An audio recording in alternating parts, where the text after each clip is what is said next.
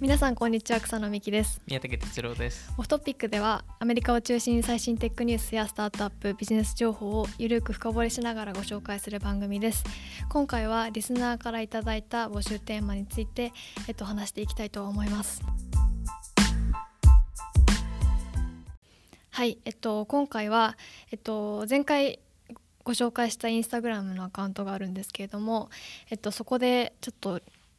なんていうか話すトピックを募集してみたところ、はい、少しいただいたのでそれを今日話していきたいなと思います、うん、ありがとうございます。本当ありがとうございます。なんか誰も来なかったらどうしようと思ったんですけど いただいたので、うん、ちょっと今日はありがたく話をしていきたいなと思います、はい、もちろんです。はい。えっ、とじゃあまず一つ目ないくつかもらったんですけれども、一、はい、つ目。じゃあ個人クリエイターお名前、まあ、お名前は心の中で留めておきましょう、はい、えっと個人クリエイターやブランドのコミュニティの作り方の事例をたくさん知りたいですと。いただきました、うん、コミュニティの作り方まあそうですよね、はい、まあ、特に直近だとそのコミュニティを作るっていうのが重要に、まあ、どんどんなっているっていう、言われてる中で、まあ、そのコミュニティの作り方、まあ、サービスによってそれも違いますし、はい、あのコミュニティって多分あの以前以前のポッドキャストでも言ったのかな？やっぱりそのなんかスラックグループとかフェイスブックグループとかを作るっていうイメージ、あのまさにディスコードとかだと思うんですけど、まあ、それ以外のやっぱりコミュニティの作り方ってやっぱりあって、うん、まあ単純に T シャツ作るだけでもコミュニティになり得るのでいわゆるみんなその T シャツを着るとそのその会社の一員として感じる確かに。スマート HR さんとかも特にそんな感じしますね。ステッカーとか、ね、なんかグッズが多くて、それつけてるとちょっと仲間になったような嬉しい気持ちになるというか、なんでなんかそれこそツイッターでそれをうまくやる人もいれば T シャツとかそういうグッズでやる人もいればサイト時代でそれをやる人もいればそういうまああのそのサイトのえっと中でのそのそのフォーラムみたいな感じを入れたりとかあのうん。まああとはそのグロシエとかインスタグラムとかまあ、ちゃんとやってますけどあのいろんな形でできるのであのただそのまあそのスラックとか、はい、ディスコードとかの、えっと、ところにちょっと深掘りするとあのそこでただただ、まあ、会話をあの作るっていうことだけでは、はい若干足りないと思っていて、まあ、それはそれでその瞬間その瞬間面白いと思うんですけど、はい、やっぱりどんどん新しい人がコミュニティの中入ってくる上で、その過去の情報ってやっぱりスラックとかディスコードとかフェイスブックグループだと追いにくいじゃないですか、はい、なので今後多分どんどん出てくるのがいわゆるナレッジのデータベース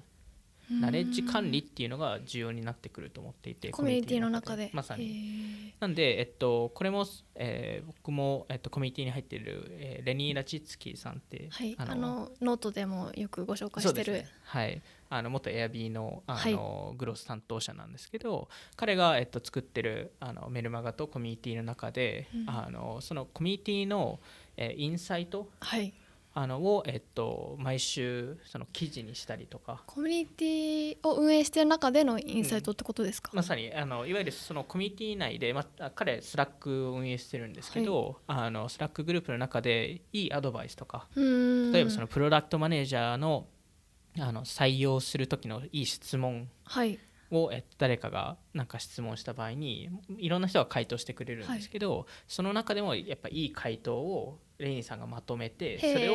さらに記事化もう一回記事化するとかいわゆる本当にコミュニティ内のいいものをどんどん出してきてそれを多分後々データベース化すると思うんですよ。なのでそれをなんか FAQ 式にしてそれを別サイトを作ったりとかでいわゆるコミュニティがアクセスでできるもうなんかプロダクトマネージャーのあるべき姿をっていうのがそこで全部わかるみたいな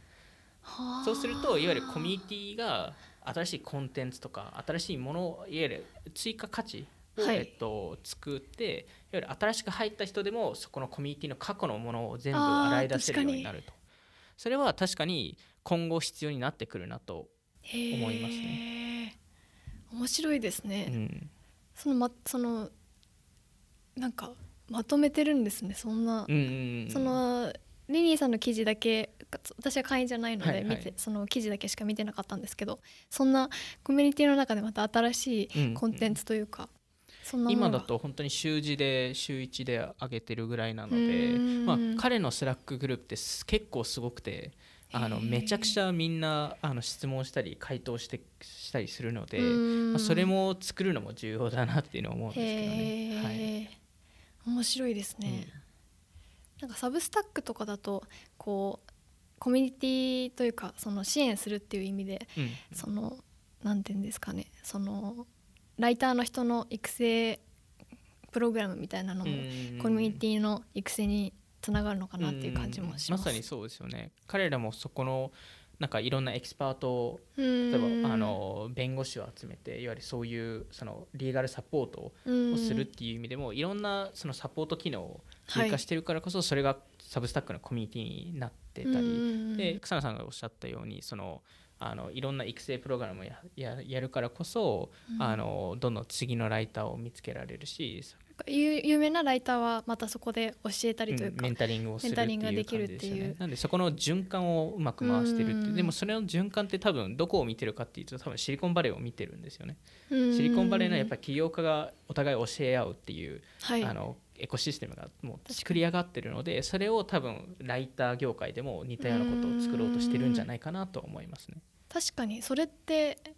いろんな業界で全てやってるってわけじゃないですもんね。シリコンバレー。そっでサブスタックのその育成プログラムって多分シリコンバレーでいう Y コンビネーターとかアクセレータープログラムと似たようなものだと思っていて確かに。でそれをまあどんどん加速させるさせたさせることによってどの新しいライターが生まれて、で有名になるとそこのエコシステムにもう一回貢献するっていう流れを、まあ、ちゃんと作ろうとしてるなと思いますね。確かに。なるほど、はい、じゃあ次の質問いきますか。はい、えっとじゃあ今後来るであろう D2C がディスラプトできる市場は何ですか、うん、うん、これは日本で言ってるんですかね？アメリカで言ってるんですかね？うんまあ日本。日本は分かんないんで。あじゃあアメリカは海外全体でグローバル狙っていきたいっていうところあると思います、えっと、グローバルでいきますと今すごい増えてるのは、えっと、やっぱりそのヘルスウェルネス系とかあの食べ物系とか。食べ物系、うん。まあ、ドリンク系とかあの増えてますしあとはアジア系のものというと、えー、アジア系の食べ物とかお茶とかってことですか、えー、とお茶も含めて、えーとえー、例えばですけど三蔵っていう D2C があるんですけど最近最近ホールフーズにも入っているんですけど、はい、そこは、えーと結構多分中華系の味をえ使ったりそのフルーツとか例えばライチを使ったりとかそれもどっちかというとアジア風味のものを使ったりとかあとはその食べ物系でオムソムっていうのもあるんですけど、それもベトナム系かな多分。のえっとなんかすぐに食べられるような料理とかも増えてますし、まあ、それ以外のなんかそのキッチン系のものでいうと、はい、えっと、ブライトランドっていうオイあの、はい、あのなんだっけオイル、はい、えっととかもあったりなんかスパイス系のものとかも増えていたりするのでなんかそのキッチンの中のそのあの何かクッキング用の材料とかそういうのも、えっと、今増えてるのかなとは思いますね。この前日本酒の D2C 見つけました。メイドイン USA の。えなんか日本酒なんかすごい日本語っぽい名前で あのなんていうんですかね外の国から見た日本みたいなブランディングでなんか面白いなと思いました、まあそこもどうするかですよね。結構やっぱりその、海外から来るっていうのも一、ね、なんかその戦略としてプロダクトのアイディアがそのやっぱり日本酒ってこうなんか改まった場所とかレストランでしか売ってなかったりするんですけど、その日本酒の D2C は缶に入ってて、はいはいはい、なんかこうピクニックでも飲みに、日本酒飲めるよみたいなアメリカっぽいね。アメリカっぽい発想、すごい面白いなと思いました。確かに確かに。アメリカだとやっぱりその缶を使うっていうのがよく、うん、使えますよね、まあ、それこそねあのインスタグラムで出したリクイッドですとか。あそうですね。あの水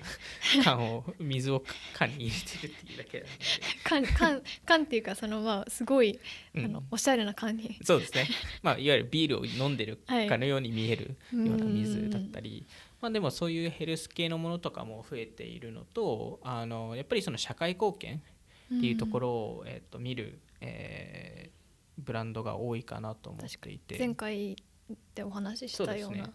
うん、なんで、えっとまあ、今後ディスラットできる市場今後で言うとどこなんだろうな。なんか草野さんあります？ヘアケアとか。ああはいはいはいはい。なんか個人的にはいいなと思いうます、ん確かに。家でカラーリングとかうん。すごいそそれだけですけど。うん、でもやっぱりアメリカだとそれも結構市場が広くなるんでいわゆる例えばその黒人だけのはい。髪質ってやっぱ若干違ったりするのであのなんかそれを髪質だけに合わせても面白いかもしれないですよね。市場それだけでも結構市場規模でかかったりすると思うんで、D2C、うん。そうですね。なんかまああらゆるものが D2C になっていくっていう話は、うんあのまあ、クリエイターの話もそうですけど、なんかそういう意味だと音楽の業界とか、うんうん事務所とかレーベルとかは挟まずにこう発信していけるような、うんうんうんなんか世界っていうのはこれからもっと増えるのかなっていう感じがします。確かに。うん。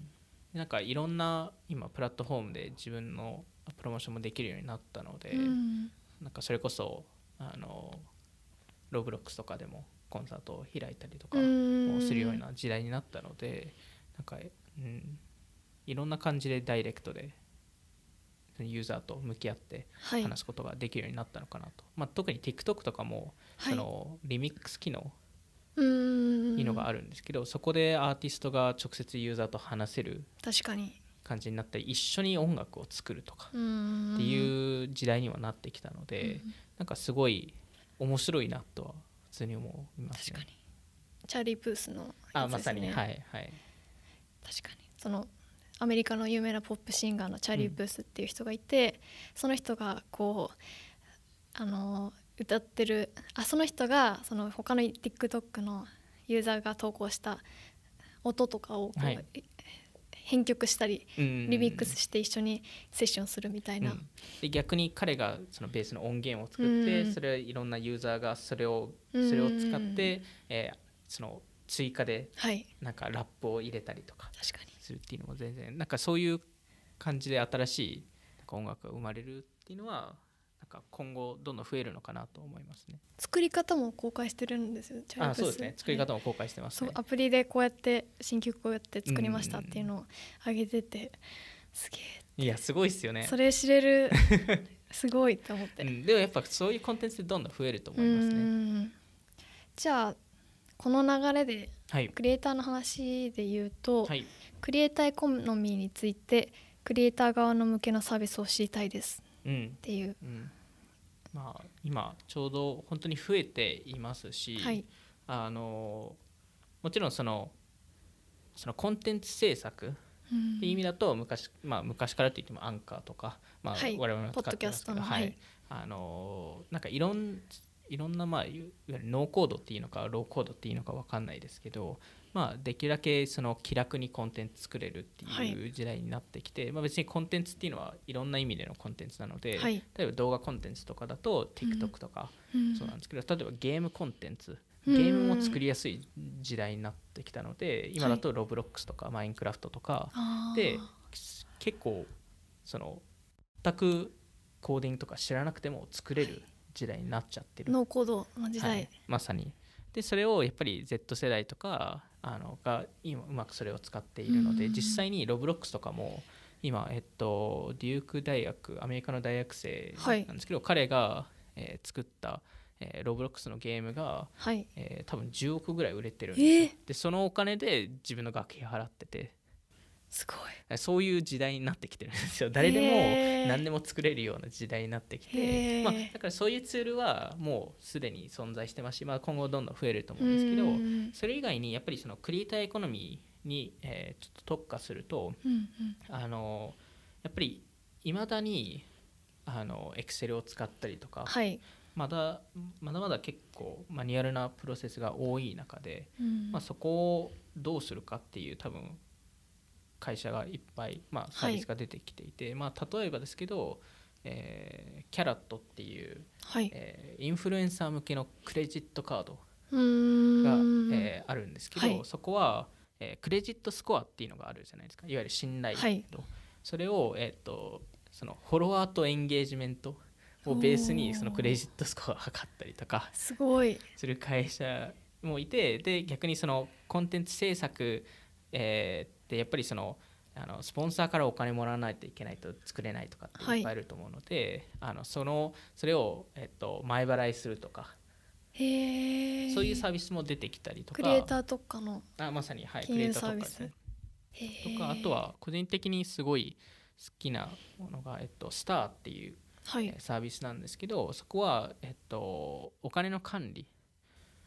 えーっていうところの、えっとまあ、管理ツールですね。はい。クリエイター、あの特化の。うん。で、えっと、そこは、まあ、最近調達もしてるんですけど、はい。あのやっぱりその給料をもらってないのでクリエイターははい。どのタイミングでお金が入ってくるか分かりませうんと、ん。でそれをスケジュールベースで見見たいですと。はい。それをスケジュールベースで見せてくれたりとかいろんなあの例えば YouTube ややっててマネタイズしたり Twitch でライブ配信しておマネタイズしたり、はい。グッズ販売でうん。マネタイズするんですけど、各それぞれのプラットフォームを見るっていうよりは一括でそのお金の管理が全部できるようにするとかあとよくアメリカであるのはコラボ、はいあります2ね人、まあ、インフルエンサーが2うん人一緒にコラボした時に結構困るのが、はい。あの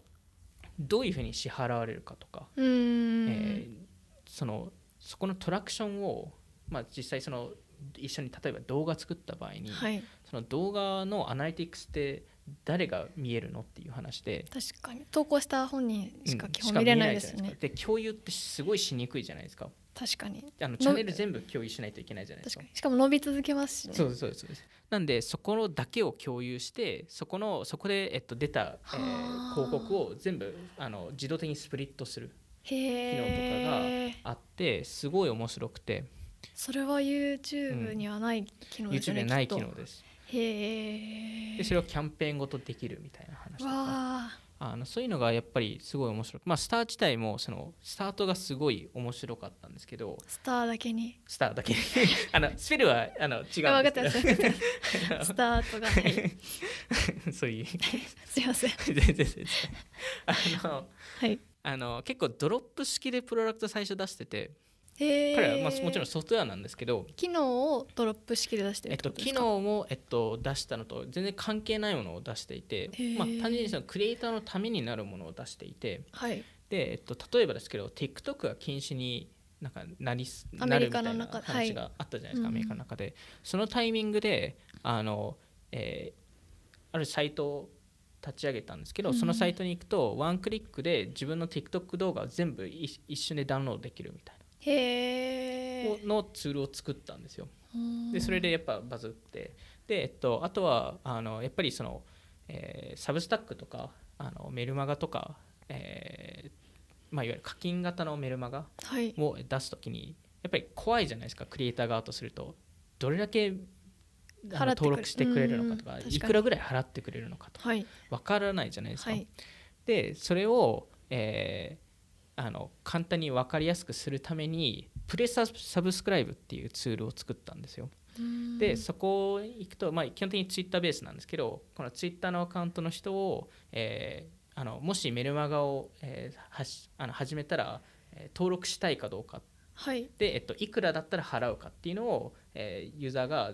あのあの、まあ、普通にそれを記録できるサイトで、まあ、そうすると例えば1000人ぐらいが毎月5ドル払い払いたいですって言われたらなんとなく、うん。あじゃあこれぐらいも儲けることができるんで、うん。だったらやってみようっていうやっぱりその第1ステップが、えっと、あのやりやすくなるじゃないですか。そういうツールとか作っていてそれでやっぱりクリエイターのための会社っていうのがみんな分かっているからこそ今回、まあ、このあの直近であのリリースしたんですけどベータ版を。でそれでやっぱりあのすぐになんか人気になったっぽいですね。うんなんかこれまでのスタートアップとは形の違うサービスの携帯ですね、うん、かなり違いますね。ミスチューみたいな。まあそうですね。なんかそのストリートブランドみたいな、うんうん、まさに。へえすすごいチームですね。うんなんで個人的にはすごい注目してるうん。会社です。なるほど。投資した。かった。投資でまだいつかまだまだ間に合います頑張ります。個人的に面白いなと思ったのはあの音楽のアーティストのあのオンラインライブの支援するモーメントハウスっていうスタートアップがあるんですけど、はいはいうん、なんかそれもこう多分普通に Zoom とかもしくはそのスカイプとかもあの、まあ、会話をしたり、うん、そのビデオ電話をするにはすごくあの最適化されてるけどオンラインのライブとかだと音楽の著作権の問題とかなんかそのファンとのコミュニティとか、そのチケットどうするかみたいなそういうもろもろ手の届かないところをそこサービスが支援してて、うん、なんかそういう Zoom4X みたいな、うん、こうなんか最適化されるそのクリエイターとかアーティストにこう最適化されたサービスみたいなのっていうのはこれから注目したいなって思います、うん、めちゃくちゃやっぱ増えますよね、うん、やっぱそのクリエイターのニーズが結構違うので、はい、その一般とかその、まあ、例えば Shopify とかでもやっぱりそれって EC ブランドのためのものなので、はい、クリエイターはやっぱ違うニーズってやっぱあると思うので、まあ、そこを多分ちゃんと答えられるかによってあのツールがどんどん生まれてくると思いますし逆にそのクリエイターのクリエイターエコノミー自体が、はいめちゃくちゃ大きい市場になると個人的に思ってるので、まあ、そういう意味であのニッチに見えがちですけどそうですね。コンシューマー、B うん、C 向け B 向けに並ぶ C 向けですね。新しい。だと思います本当に。あの結構すごいインパクトになると思うので、はい、うん。特にまあ今のアメリカの若手とかを見ても圧倒的に好きなのは YouTuber なのでもうセレブ見ないんで。日本もでもそうだと思います。やっぱそうなんですかね。そうだと思います。なんでそれが今後続くとやっぱりそのクリエイターの社会になってくるのでそこをサポートするツールたちが今後結構優勢な立場になるんじゃないかなと思います。なるほど。じゃあ次の質問いきますか、はい、じゃあコロナ禍でえっとコロナ禍で加速したニーズにアプローチしたスタートアップの現状を知りたいです。うんうん、コロナでね、えっとまあ、コロナでい。ろんな、まあ、カテゴリー、えー、が、うん、えっと、すごい伸びたと思ってまして、はい、まあ、もちろん EC が一番多分分かりやすい、えー、はい、もので、まあ、アメリカとかだともともとコロナ前だと、はい、多分 EC 率って11%とかまあ、12%弱とか、はい、そのぐらいだったんですけど一気に今多分あの30%までは多分今は行ってないんですけど20何パーとか256%とか多分そのぐらいで結構その言われてるのは10年分加速したっていうのを言われていて。確かに。なんかやっぱコロナ禍でいろんなものが加速しましたね、うん、なんかいろいろ変わったなっていうのは。日本も多分その時差通勤みたいなの絶対10年かかっても実現しなかったけど、うん、コロナのおかげでおかげというか、うん、コロナのここともあって、やっぱそこの影響ってすごいですよね、本当に。あの本当に業界を潰すあのところもあれば、あの全然ねあのダメだった会社が急に伸びたりとかもするのであの どこでしたっけ？あのブルーエイプロンとかでしたっけ？あ確かに。もうなんか急激に、ね、いやもうコロナの前はじゃ 結構大丈夫かなっていう、はい、まあ、もう潰れるんじゃないかみたいな話があったのが一気に伸びたりとか、はい、あのなんでそういう意味合いで、あのまあ、ネットフリックスとかそのあとそのストリーミング系とかあとゲーム系とかもすごい伸びたのも、はい、もちろんその全体にそういう方向性になってたからっていうのもあるんですけど、はい、まあ、コロナがそれをめちゃくちゃ加速したっていうところかなとは思います、ね、確かに。個人的にでもあるし多分その会社的にも大きくなったなと思うのはピンテレスト。ピンテレストやっぱりお家にいる時間が長かったりすると、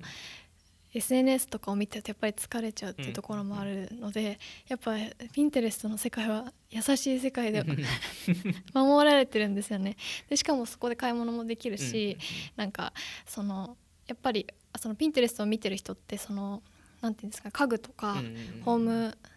デコリングみたいなインテリア系が多いんでやっぱり見てて、物欲が湧いてくるし、うん、その今のニーズに合った物欲ですよね。合ってますよね。だからそういうのはすごいいいな。確かに。の加速してるんじゃないかなと思います、確かに。しかもなんか男性も結構最近ピンタレスト入り始めているっていうのはアメリカでなんかあったらしくてなんかすごいなんか伸びてるんですよねピンタレスト自体が。であと直近だとあの、えー、iPhone、えー、と iOS、えー、最新の iOS の、えーと、はい、ホーム画面をカスタマイズできるでみんなピンタレストからアイディアを取ってたらしくて。確かにそうですね、うん、でそれもその影響もあったっぽいですけどね。へえ確かに。そこからアイデアもらえますね、うんうん、あとなんかあのやっぱデリバリーは伸びたじゃないですか、うん。はい、で最近調達したちょっとサービス名忘れちゃったんですけどあの後で概要欄に書いておくんですけどあのやっぱりウーバーとか、うん、そのデリバリー系のサウーバーイーツとかデリバリー系がやっぱり手数料を、やっぱりレストラン営業できないので、はい、デリバリーに全員移行しちゃった時にこう手数料がすごく高い高かったりそこにプラットフォームに奪われてしまうからこ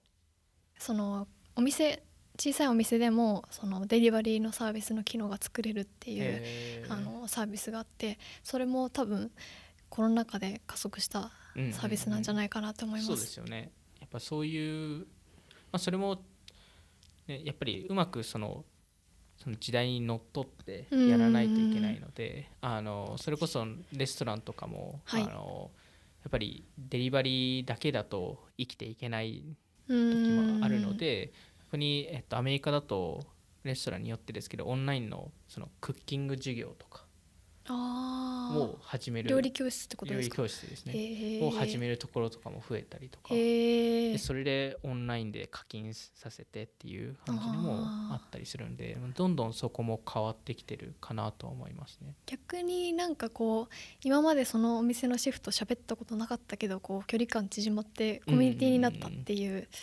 感じですよね。いやまさにまさに。で多分それがどんどん必要になってくるんじゃないかなと思いますね。なんで今までだとそのあのなんかそのイエルプとか、まあ、日本だと食べログとかあのレッティとかで、はい、そのレストラン情報を仕入れたっていうのもあるんですけど、はい、まあ、いわゆるレストランの D2C 化ではないですけど、はい、あのシェフとつながってそこでそのそのシェフがすごい好きになるからこそそのレストランに毎回行くことになるとかっ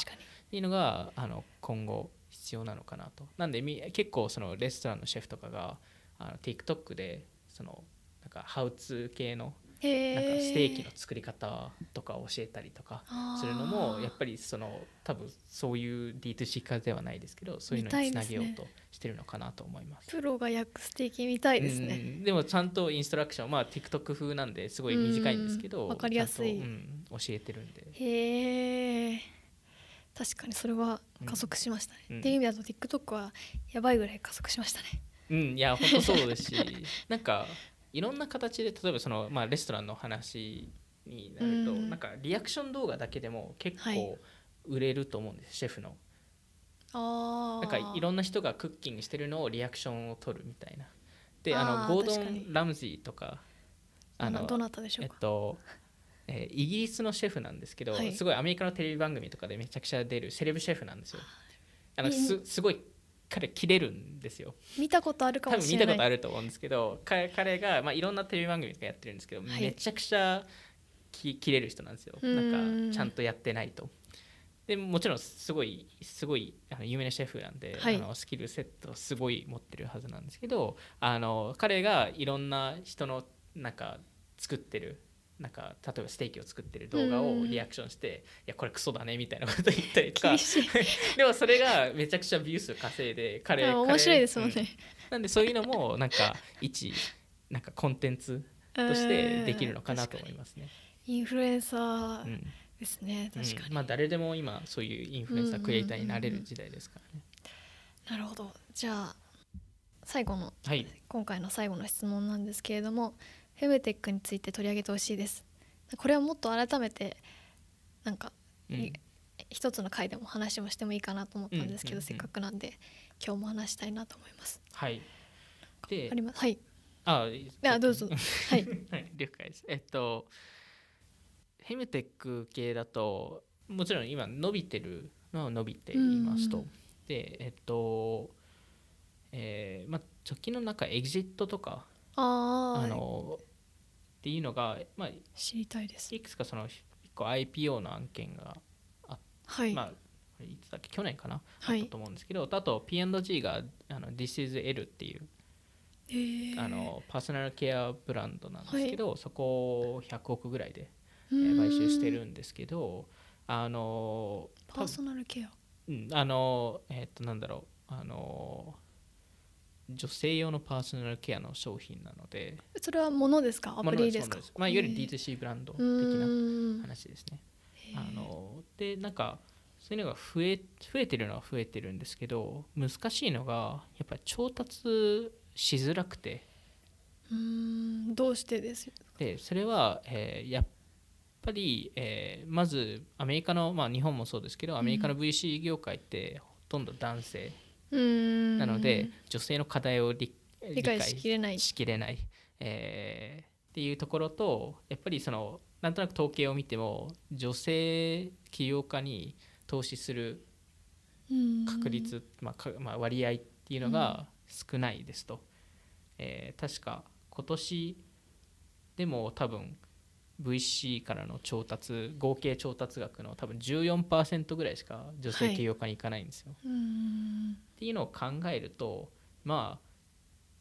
そうするとねやっぱりその女性の課題に関して男性が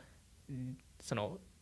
その会社を立ち上げてはい。作るっていうのはなかなかできないそうですね。ことだと思うので、女性。基本的に多分女性になると思うんですけど、それをそもそもその課題を理解できない男性 VC がいると、うんうんうん。まあ投資ししづらいですよねっていう話は、まあ、一個あるかなと思いますね。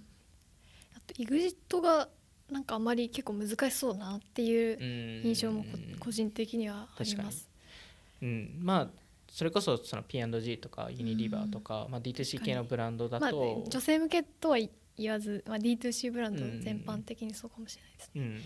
あ、でも需要はめちゃくちゃ、まあね、世界の半分なんで。まあまあね市場規模だと思うんで。あの、まあ、でもそれこそ、えっと、今年の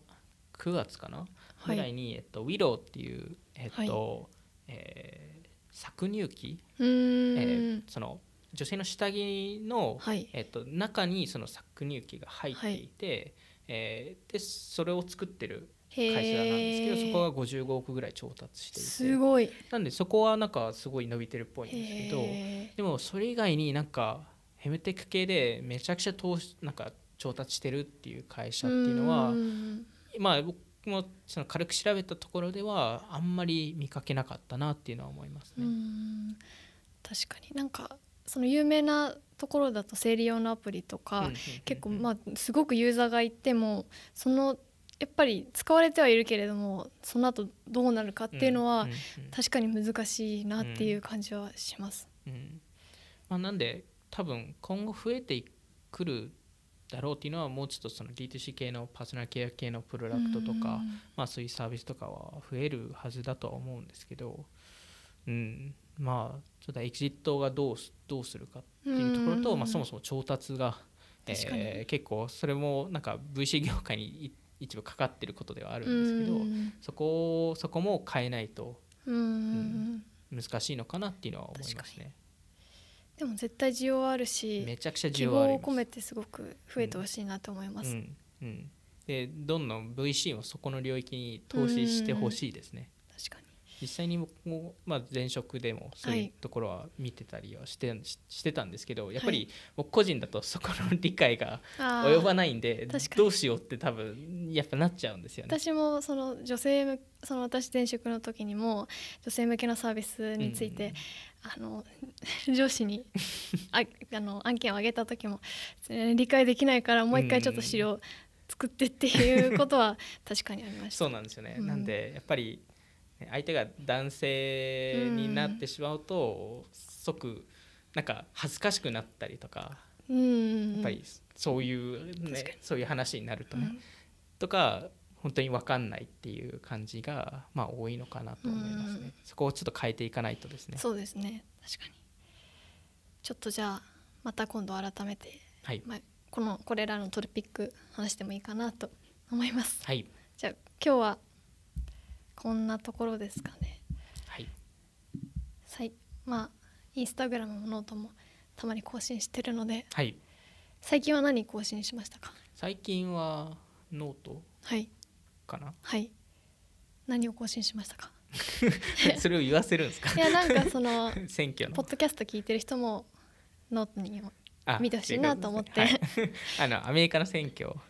の、えっと、大統領選挙の、えっとまあ、そこの若干まとめとか解説とか、まあ、なぜこれだけ接戦だったのかとか、うんあのまあそのえーその不正投票っていうのは実際あったのかなかったのかとか、まあ、そういう話を含めて、えっとちょっと解説を、えーしていますと。実はあのこの前回のポッドキャスト撮った時にもう一個選挙の話を収録したんですけど ね。音が悪すぎてちょっと公開できずっていうことがあったのでぜひノートも見てほしいなって思います、はい。じゃあ今日はこんなところで、えっと、今回も聞いていただきありがとうございました、えっと、オフトピックではツイッターやノートインスタグラムでも投稿しているのでぜひ気になった方はオフトピック JP のフォローをお願いします、